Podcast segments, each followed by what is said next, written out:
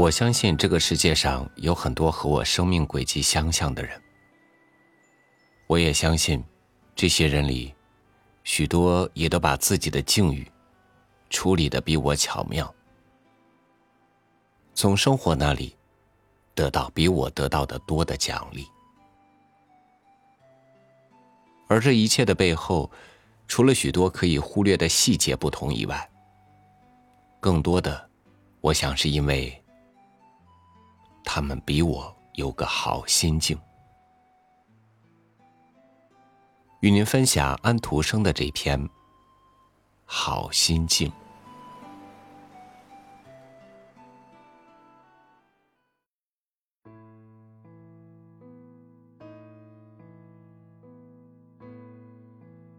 我从我父亲那里继承了一笔最好的遗产。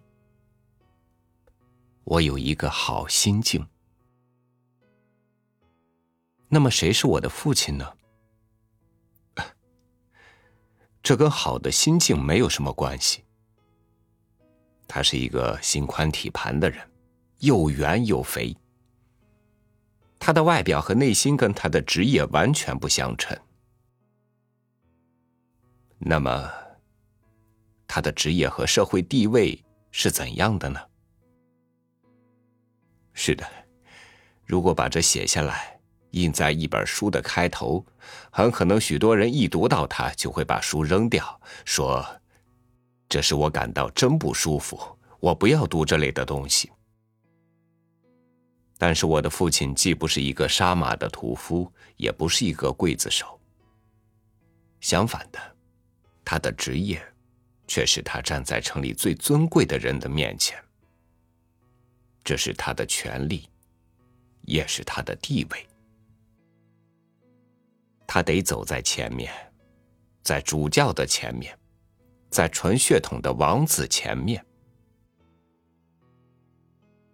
他老是走在前面，因为他是一个赶旧车的人。你看，我把真情说出来了。我可以说，当人们看见我的父亲高高的坐在死神的交通车上，穿着一件又长又宽的黑披风，头上戴着一顶缀有黑纱的三角帽，加上他那一副像太阳一样的圆圆的笑脸，人们恐怕很难想到坟墓和悲哀了。他的那副圆面孔说：“不要怕，那比你所想象的。”要好得多。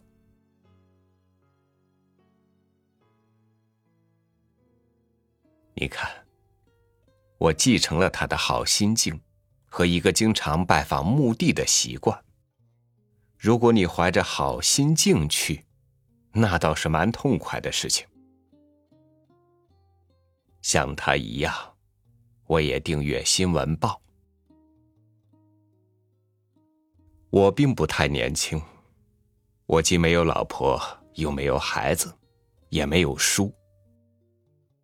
不过，像前面说过了的，我订阅《新闻报》，它是我最心爱的一种报纸，也是我父亲最心爱的一种报纸。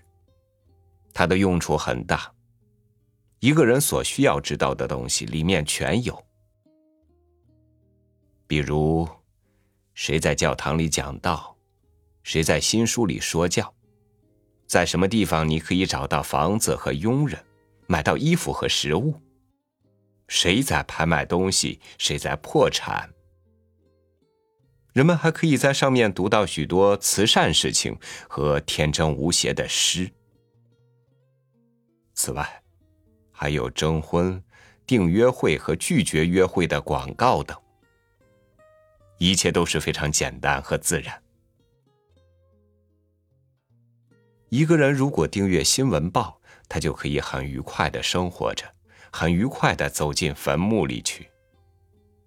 同时，在他寿终正寝的时候，他可以有一大堆报纸，舒舒服服的睡在上面。假如他不愿意睡在报花上的话，《新闻报》和墓地是我精神上两件最富有刺激性的消遣，是我的好心境的最舒适的玉泉。当然，谁都可以阅读新闻报，不过，请你一块儿跟我到墓地来吧。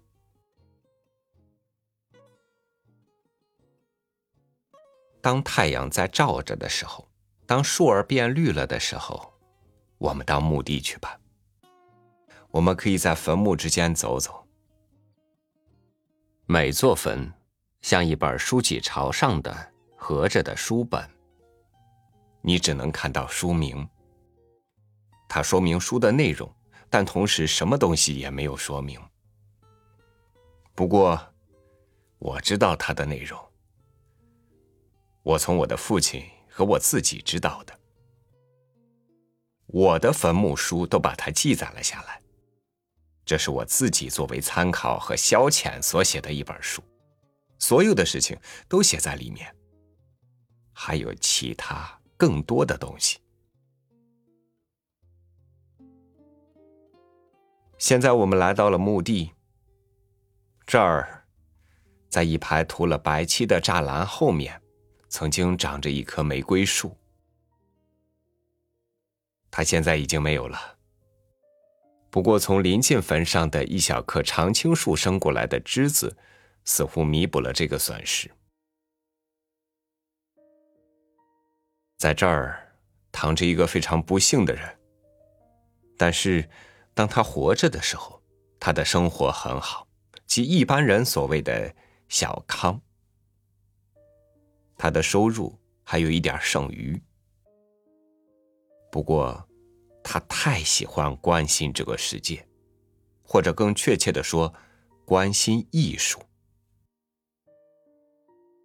当他晚间坐在戏院里以全副精神欣赏戏的时候，如果不景人把月亮两边的灯光弄得太强了一点儿或者把本来应该放在井后面的天空。悬在井上面，或者把棕桐树放在亚马格尔的风景里，或者把仙人掌放在蒂洛尔的风景里，或者把山毛榉放在挪威的北部，他就忍受不了了。这是什么大不了的事情？谁会去理他呢？谁会为这些琐事而感到不安呢？这无非是在做戏，其目的是给人娱乐。观众有时大鼓一顿掌，有时只略微鼓几下。这简直是湿柴火。他说：“他今晚一点儿也燃不起来。”于是，他就向四周望，看看这些观众究竟是什么人。他发现他们笑的不是时候，他们在不应该笑的地方却大笑了，这使得他心烦、坐立不安，成为一个不幸的人。现在，他躺在坟墓里，这儿躺着一个非常幸福的人。这也就是说，一位大人物。他出身很高贵，而这是他的幸运，否则他也就永远是一个渺小的人了。不过大自然把一切安排的很聪明，我们一想起这点就觉得很愉快。他过去常穿着前后都绣了花的衣服，在沙龙的社交场合出现，像那些镶的有珍珠的拉铃绳的把手一样。他后面老是有一根很适用的粗绳子在代替他做工作，他后面也有一根很粗的绳子，一个替身代替他做工作，而且现在仍然在另一个镶有珍珠的新的把手后面做工作，样样事情都安排的这样聪明，使人很容易获得好心境。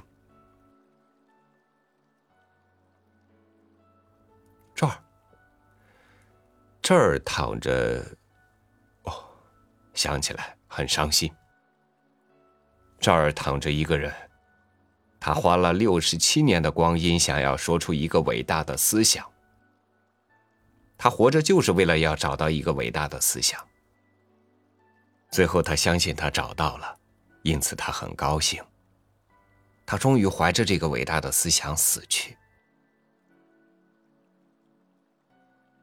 谁也没有得到这个伟大思想的好处，谁也没有听到过这个伟大的思想。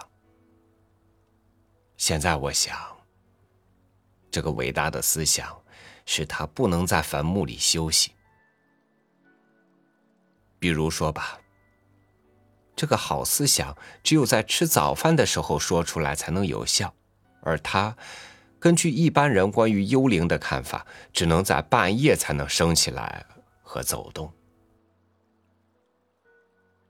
那么，他的伟大的思想与时间的条件不合，谁也不会发笑，他只好把他的伟大思想又带进坟墓里去。所以，这是一座忧郁的坟墓。这儿躺着一个出自名门的小姐，他跟别人在一起的时候，总是希望人们听到他的歌声。他唱一句意大利文，意思是：“我就是没有一个好声音。”这是他生命中一件唯一真实的事情。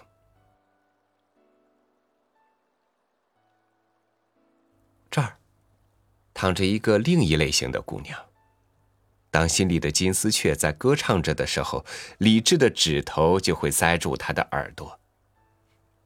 这位美丽的姑娘总是差不多快要结婚了，不过，嗯，这是一个老故事，不过说的好听一点罢了。我们还是让死者休息吧。这儿。躺着一个寡妇，他嘴里满是天鹅的歌声，但他的心中却藏着猫头鹰的胆汁。他常常去邻居家猎取人家的缺点，这很像古时的警察朋友。他跑来跑去，想要找到一座并不存在的阴沟上的桥。这儿。是一个家庭的坟墓。这家庭的每一份子都相信，假如整个世界和报纸说如此这般，而他们的小孩从学校里回来说，我听到的是那样，那么他的说法就是唯一的真理，因为他是这家里的一份子。大家也都知道。如果这家里的一个公鸡在半夜啼叫，这家的人就要说这是天明。虽然守夜人和城里所有的钟都说这是半夜。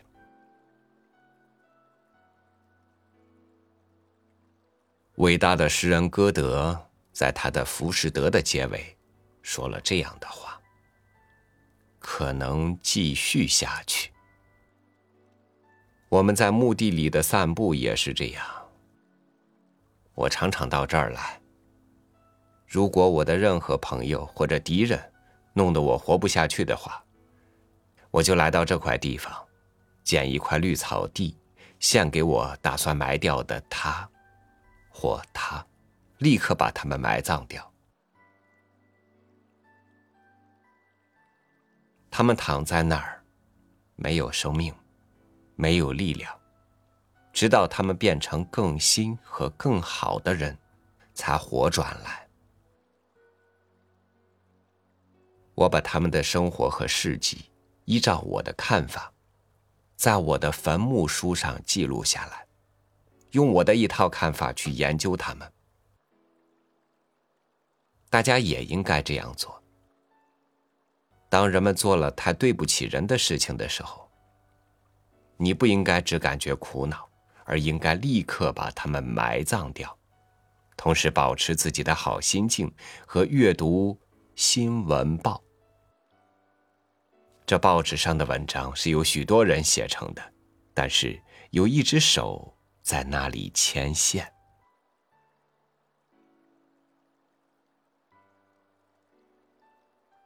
有一天，当我应该把我自己和我的故事装进坟墓里去的时候，我希望人们写这样一个墓志铭：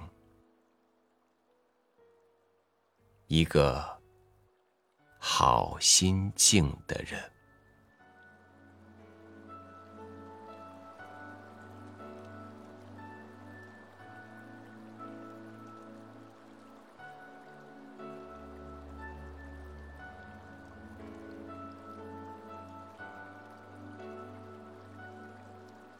无论好坏，一切的得到都会失去，一切的到来都会离开。我们就在这些得失聚散的缝隙里游走。所以，如果你能够看到生灭的两端，还有什么能够让你不有个好心境呢？感谢您收听我的分享，欢迎关注微信公众号“三六五读书”，收听更多主播音频。我是超宇，祝您晚安，明天见。